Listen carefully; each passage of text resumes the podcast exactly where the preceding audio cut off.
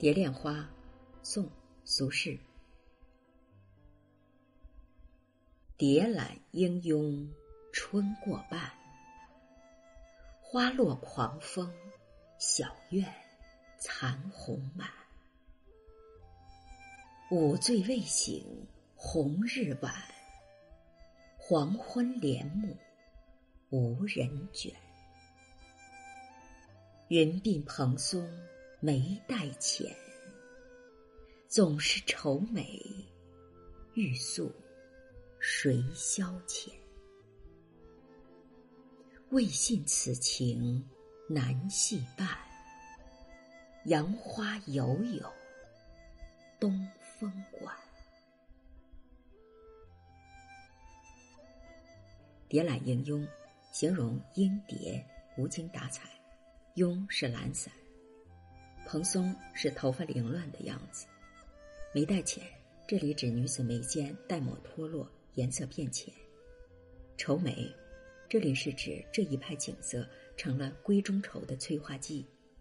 这是一首闺怨词，以蝶、莺、残红、帘幕、云鬓等柔美的意象，塑造出一个感情丰富的春闺少女的形象，以春意阑珊的景象烘托出少女伤春的复杂的心绪。上片由写景过渡到写人，蝶懒莺拥春过半，花落狂风小院残红满。春光已经消失大半，蝴蝶懒得飞舞，黄莺也有些倦怠。大风卷花落，残红满院。面对这春光渐去的时节，词中所描绘的少女不免有些触目伤情，倍感寂寥之感。蝴蝶、黄莺本来不是慵懒之物，但是。带有这种特质的蝶和莺，在这位心事重重的少女看来，不免有些无精打采了。午醉未醒红日晚，黄昏帘幕无人卷。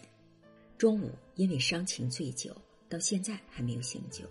这时红日已经偏西，黄昏的光线渐暗，帘幕低垂，没有人卷起来，房间也变更暗了。中午为何午醉？一定不是因为心情极好畅饮。怕是因为原本就有无限的心事，看到这暮春衰景，让主人公难以克制心中的感情，只能靠酒精来消解他心中的苦闷。黄昏时，天色本来就会逐渐转暗，而女子的闺房大多是不见光的深闺，这样的房间窗帘低垂，可想而知，房间中一定是阴阴沉沉，十分压抑。读到这里，读者可以分明看见，在上片的词句中。词人无意语言及伤春，而伤春意绪却宛然在目，正是言其用而不言其名，深合这位女主人公的身份。这首词的视角是由屋外自然景色写到黄昏深闺内，转入了下片，自然成上片先写闺中女子的形象。云鬓蓬松，眉黛浅，总是愁眉欲诉谁消遣？少女的云鬓。都因为长睡而蓬松凌乱了，眉头的黛墨也掉了几分，浅了颜色。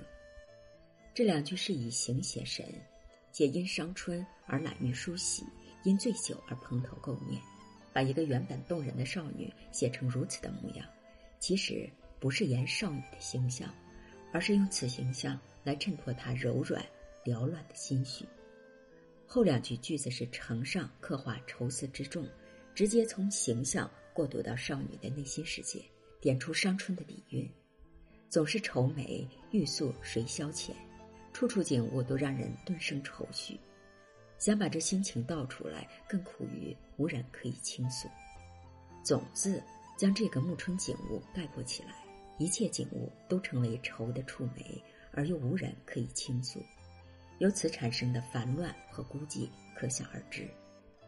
词到这里，伤春的愁情已经被推向最高处，但是最后一句更是让这种愁苦上升到极致。未信此情难系伴，杨花犹有东风管。这种伤情将不会一无依托。杨花上有东风来吹拂照管，难道自己连杨花也不如吗？杨花似花非花，在花中身价并不高，且随风飘荡，有似薄命红颜，无所依托。这里集景取喻，自比杨花，悲凉之情更为动人。虽然女主角宣称不相信这样的无人怜惜的命运，显得不同凡响、别具一格，但正是这最后的抗争与无情现实的对比，烘托出更为凄婉的情景。这种消极伤感与天真大胆交织的矛盾心理，非常的耐人寻味。这首词虽然是春闺怨词，但处处不言伤春，不言春怨，实际上却处处都能让人感受到主人公的怨意之深。这种处处无情皆是情的写法，让这首词有了含蓄不露、词起情婉的妙处。《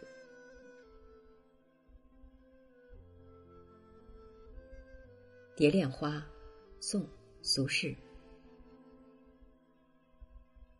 蝶懒莺拥春过半，花落狂风小院残红满。午醉未醒红日晚，黄昏帘幕无人卷。